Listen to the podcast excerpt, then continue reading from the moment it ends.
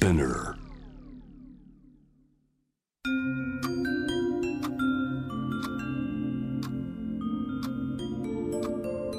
こんなこときっと取るに足らないからと性にまつわることを一人で悩み考えたことのある人たちへ。ここは気負わずに話せるお泊まり会。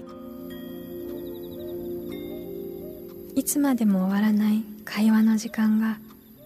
その後の日々を支えるように個人的な思いの交換が私たちを救うのだ。私とあなたでおしゃべりを。私たちの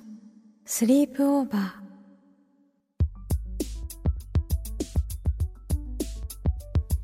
ミーユーの野村夢と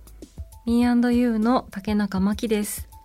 私たちのスリープオーバー。この番組は性にまつわる悩みや疑問を自分の言葉で自分の温度でゆっくりと心の扉を開きながら話していこう。そんなプログラムです。現在スリープオーバーしているテーマは自分の見た目が嫌になったことがある？です。ゲストはルッキズムをめぐる女性の経験について研究されている和歌山大学准教授西倉美希さんです。はい。ね、外見に基づく偏見差別を、まあ、ルッキズムというってところであの前回もいろいろあのルッキズムの定義だったりとか先生がこの研究をされるきっかけとなった出来事だったりとかお伺いしてきたと思うんですけれども、はい、今回はさらに深くそして海外のだったりとかにも視野を広げてお話を伺っていきたいなと思っています。はい前回もすごく学びになって定義のお話から自分たちがこう、もやもやと理解していたことにもすごく輪郭が与えられる感覚があったので、今回も楽しみですね。はい、ね私たちのお泊まり会にあなたもぜひご参加ください。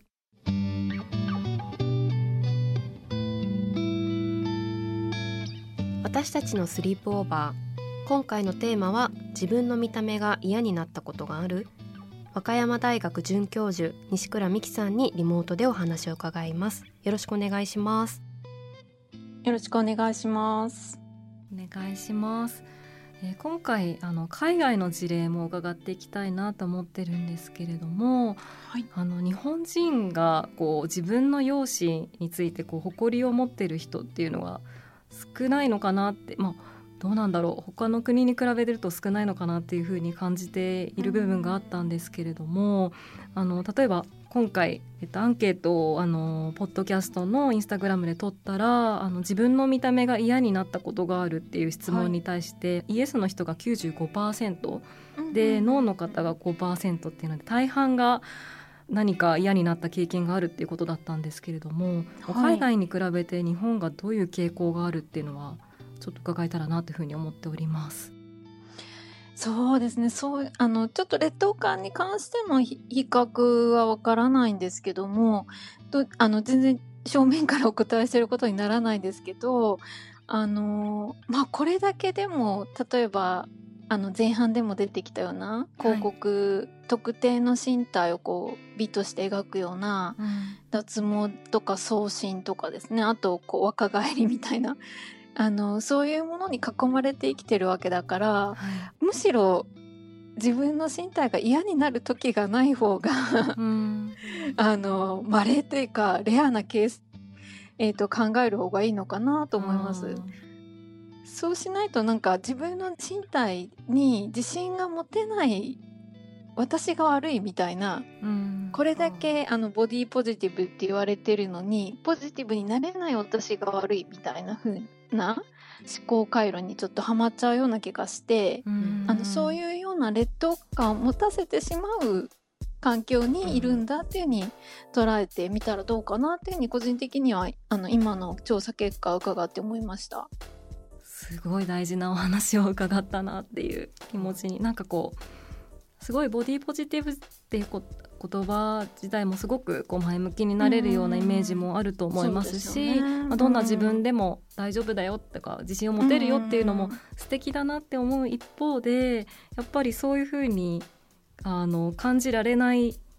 環境をが作られてしまってるってことは絶対に忘れてはいけないなっていうのは本当に感じてますよね。本当にそういう広告に囲まれたくないですよね。囲まれたくない。やっぱりすごく囲まれたくないなって思ったんですけど。でもそういうボディポジティブとかさっきあの,、のメッセージはやっぱり素晴らしいことでそこを掲げながらそこに向かっていきたいっていうのは個人だけで目指すことではなくて、そうそうはい、社会も社会がむしろ、目指していくことですよね。すでにもう私たちのね身体っていうのはそれぞれ多様なわけで多様性を目指すまでもなく多様なわけで、うん。はい、それをこう多様性として許容できてない、うん、あの承認できていない文化があるわけですよね。うん、そこをあのちゃんとこう捉えていく必要はあるのかなって思いますね。そう思います。ね、なんかすごいこう日本だとこう可愛らしいみたいなこう若いければ若いほどいいみたいなこう価値観があったりとかそういうのも感じてますしあと今のお話とつながる部分だと例えば大学とかでミスコンのようなものがこうあったりしていると思うんですけれども、はい、まあ、今のコロナでちょっと開催が難しい部分もあるかなと思うんですけども例年だと今秋なので結構学園祭シーズン で、ね、こうミスコンってすごい今まで人気イベントだったのかなと思うんですけれども一方でこう美を競ったりとか可愛さでのこうランキングみたいなものみたいにもつながってきてしまっている部分もあるのかなっていう、まあ、その中でこうミスコンの在り方について何か変化があったりとかされるのでしょうか、うん、なんか私はルッキズムの問題考えていく上でフェミニズムから学んできたことっていうのがかなりあるんですけどもフェミニズムはあの70年1970年代からミスコンを批判してるんですよね。はあ、でもあのその時どうしてミスコンが批判されたのかミスコンの何が問題だと思われたのかっていうところがあのあんまり理解されないままこう脈々とミスコンって続いてきてるようなふうに思ってて、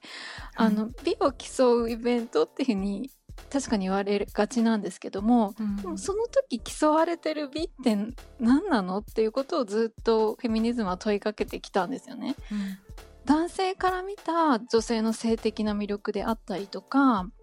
あと例えばもうミスっていう言葉が表してますけど、はい、あの年齢の若い人が表現できるような美であったりとか、うん、そこに障害のある女性は入っているのかとか、まあ、人種の問題もあると思うんですよね。はい、日本だとなかなか顕在化しないんですけど、うん、ミス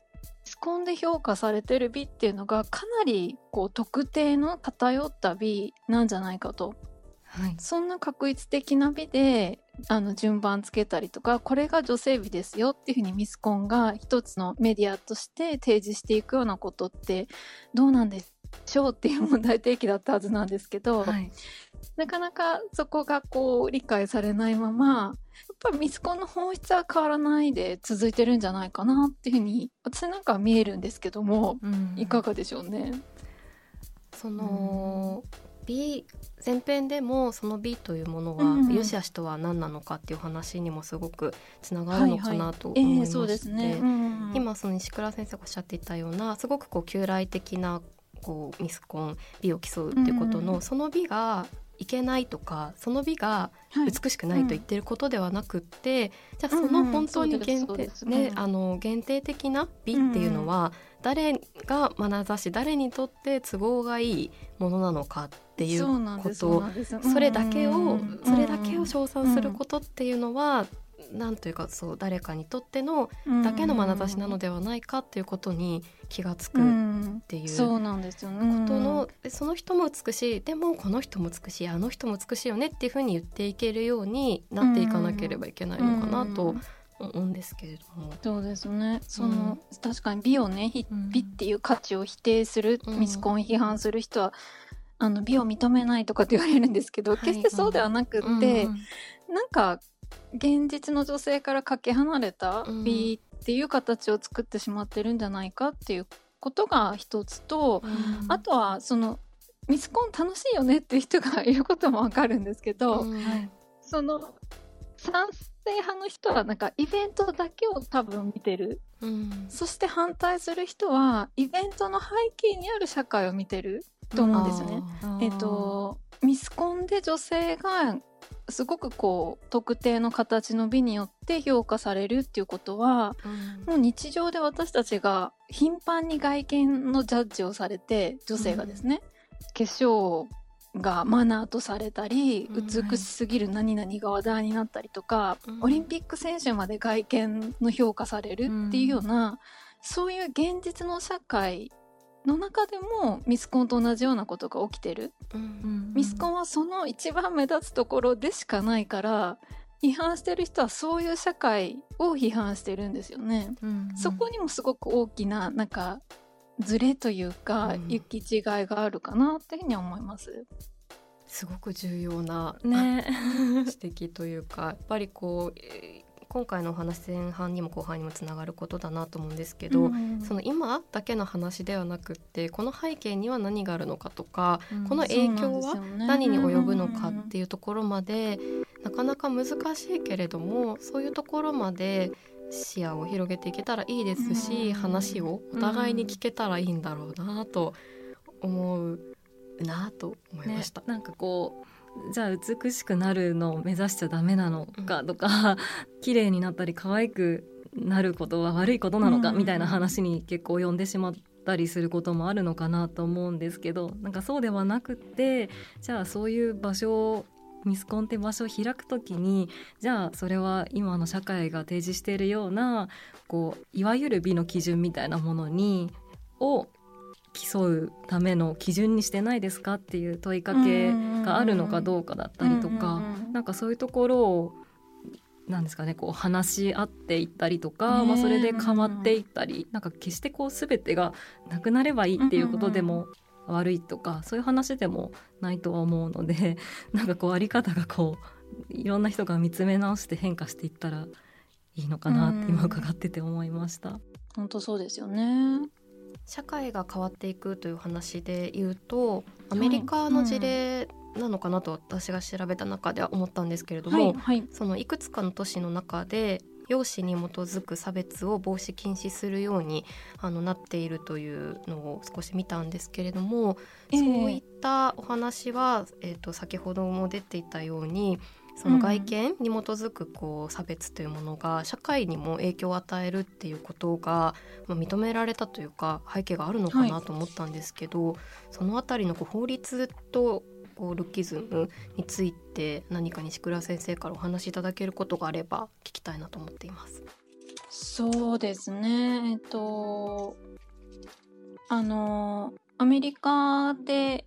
合衆国レベルじゃなくて州とか都市のレベルでのはい、あの人権条例として、えっと、外見に基づく差別を禁止する条例を持っているっていうところがあるんですけどもやっぱりあの性差別とか人種差別と同じようにあの被害者にすごく大きなあの不利益を与えてるっていうことが認識されてそういう法律があの作られた経緯があります、うん、あのもちろん反対派もいてこれまでの差別に比べたらそんなことあの些細なことなんじゃないかっていうふうに外見差別の被害をこう過小評価するような考え方もあったんですけども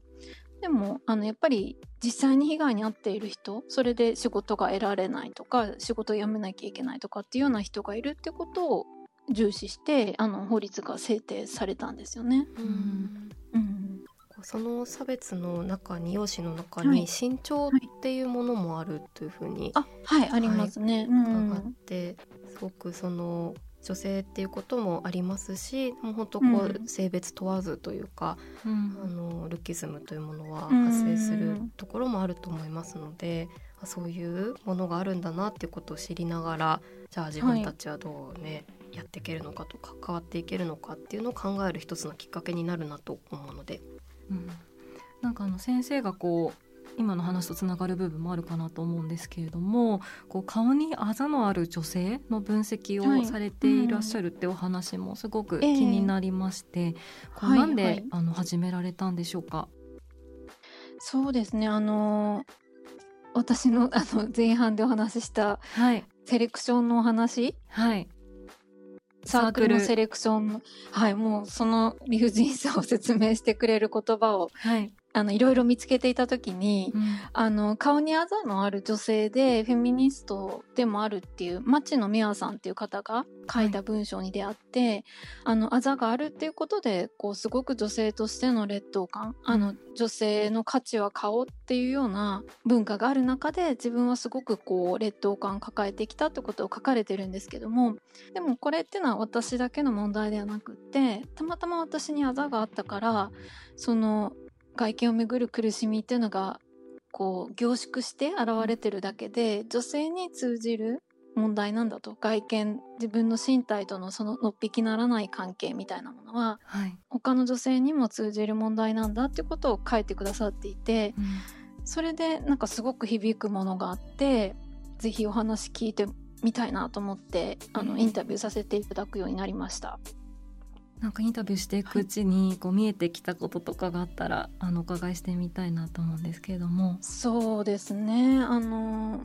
ルッキズムだとその雇用の場面主にっていうふうに言いましたけど、はい、あの決してそういうことではなくても本当にあのどんな場面でもこうあざのことを気にさせられる他者の視線とか言葉によって学校でもそうだし恋愛自分にはできるのかなとかっていうに女性としてのコンプレックスを植え付けられるような経験が幼少の頃からあったりとか、うん、家族に対しても自分の悩みについてこう本音で話せないとかで、えっと、化粧であざを隠すっていうことをある年齢になるとするんですけども、はい、隠すことによってあの差別的な対応はなくなるけれどもやっぱり自分にとってのこう本質になっちゃう。隠してるこ,、ことほど自分にとってのねなんか本質になるっていうのはあるじゃないですか、はい、そういうことの隠してるがゆえの苦しみみたいなのも今度生まれてくるっていうふうに本当にもう人生を通してのこうあざの影響それに対応していく人生みたいなものがすごく見えてきました。うんなんかあの今伺っててあのルッキズムはあの雇用の話からあの始まった言葉であるっていう伺ってただやっぱり本当に今伺っている中で雇用の場面だけではなくって本当に自分の生活だったり、まあ、人生のいろんな場面で他人によって外見が判断されることっていうのがさまざまな場面で、そうなんですよね、影響というかあの、があるっていうところが確かにそうですね。うん、でも今のお話伺っている中で、こうこう全体を通してこう自分だけではなく社会ももちろん大きな影響をもたらしてるしっていう話があったなと思っていて、はいはい、その中ででも自分自身がとはいえこう自分はこの心と体で生きていかなければならないというふうに何ができるのかっていう話をしていきたいなと思うんですけど。はいはい。その価値観の幅を広げていくためにできること。でも一つはその多様な美を知るとかってことはもちろんそうだなと思いながら私は今その、先生とまきちゃんがお話ししてたあの顔にあざのある女性の話を聞いていてそういったこう経験に耳を傾けることっていうのも、はいはい、あとそのお互いにそういった話を、まあ、できる限りですることっていうのも一つその。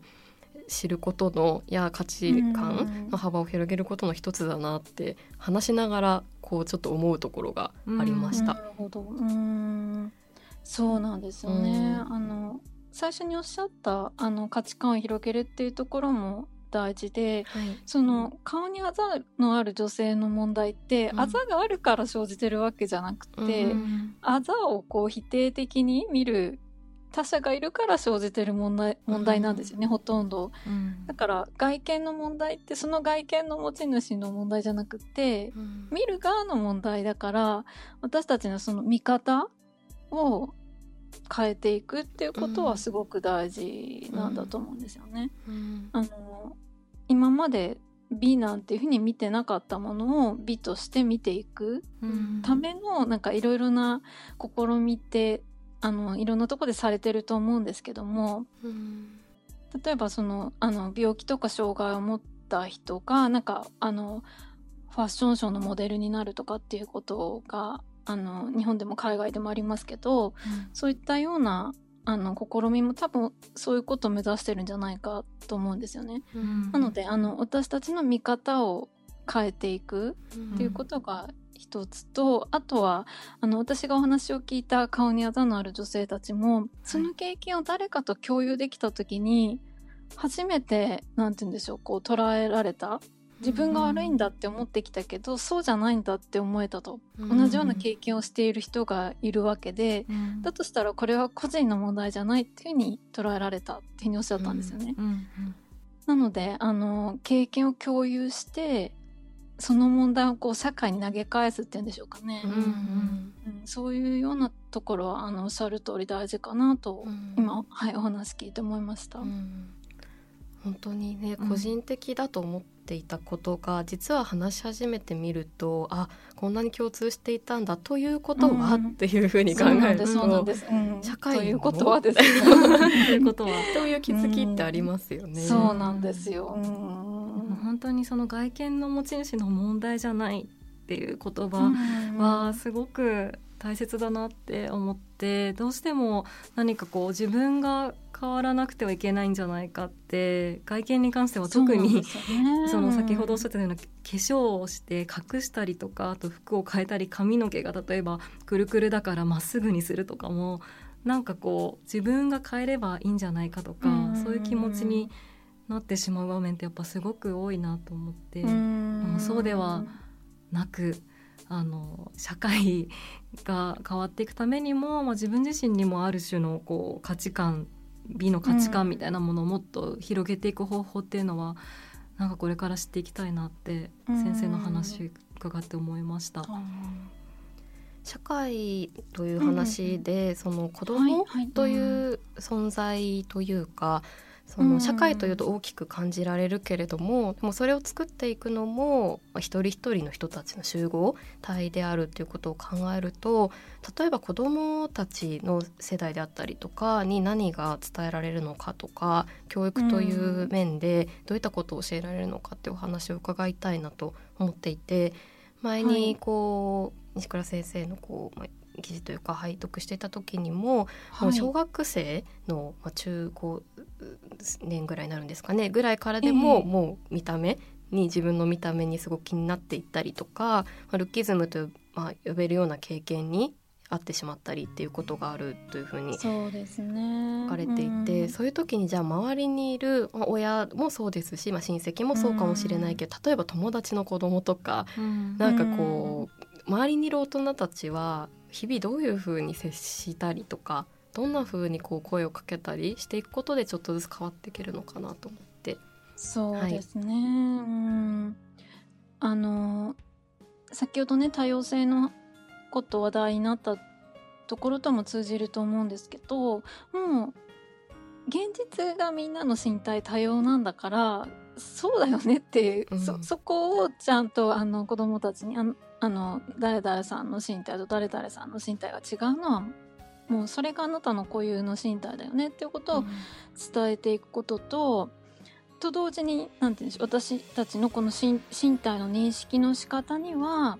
やっぱり社会で作られているイメージとか理想っていうのがあの影響として自分のボディイメージっていうのがこう形成されてるんだよっていうことも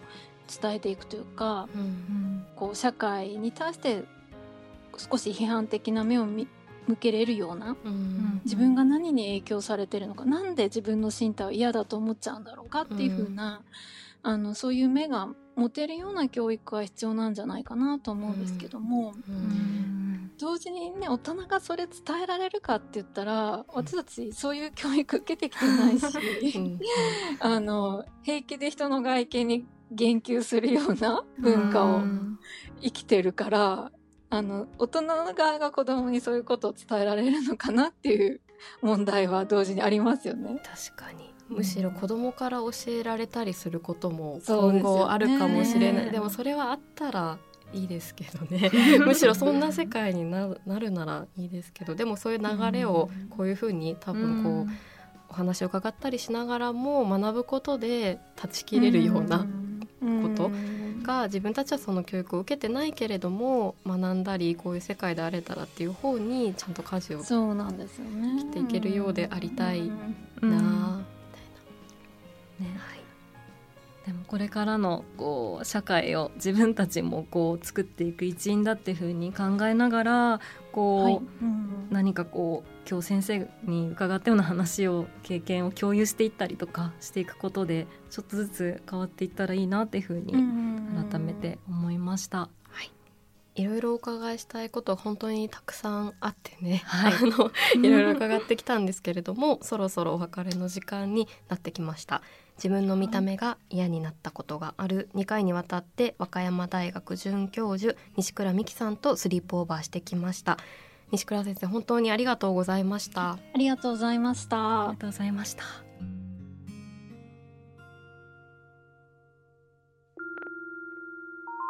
私たちのスリープオーバー。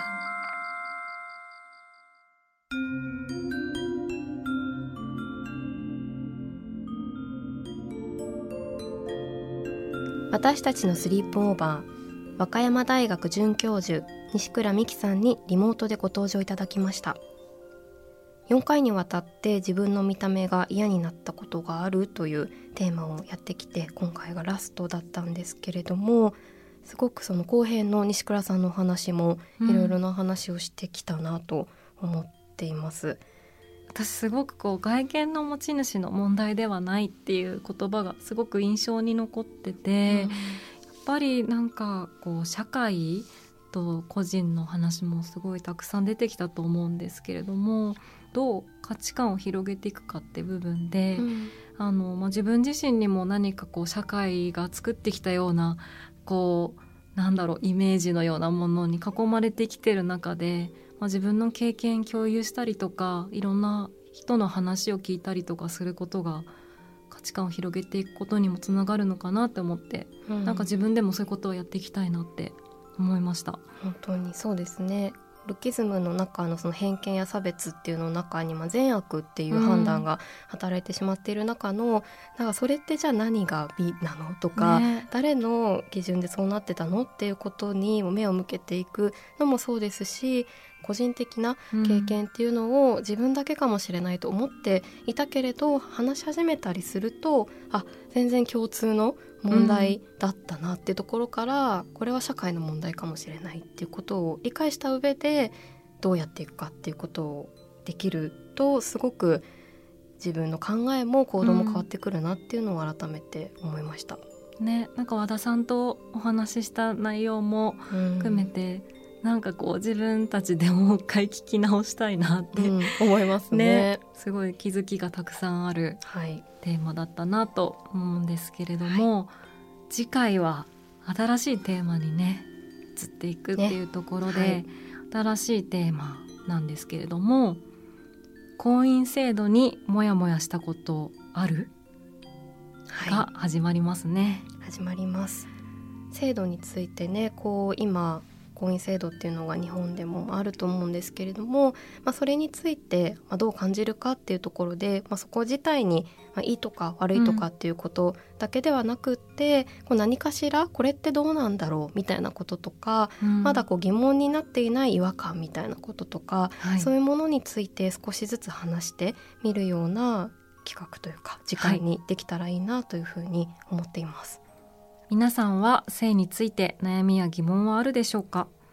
番組の感想や今後特集してほしいこと私たちのスリープオーバーのホームページからメールでお寄せください。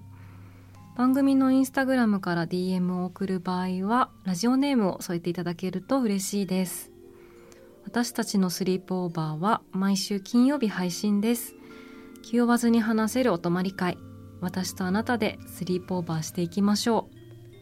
そしてこの番組は J-WAVE の放送でもお聞きいただけます。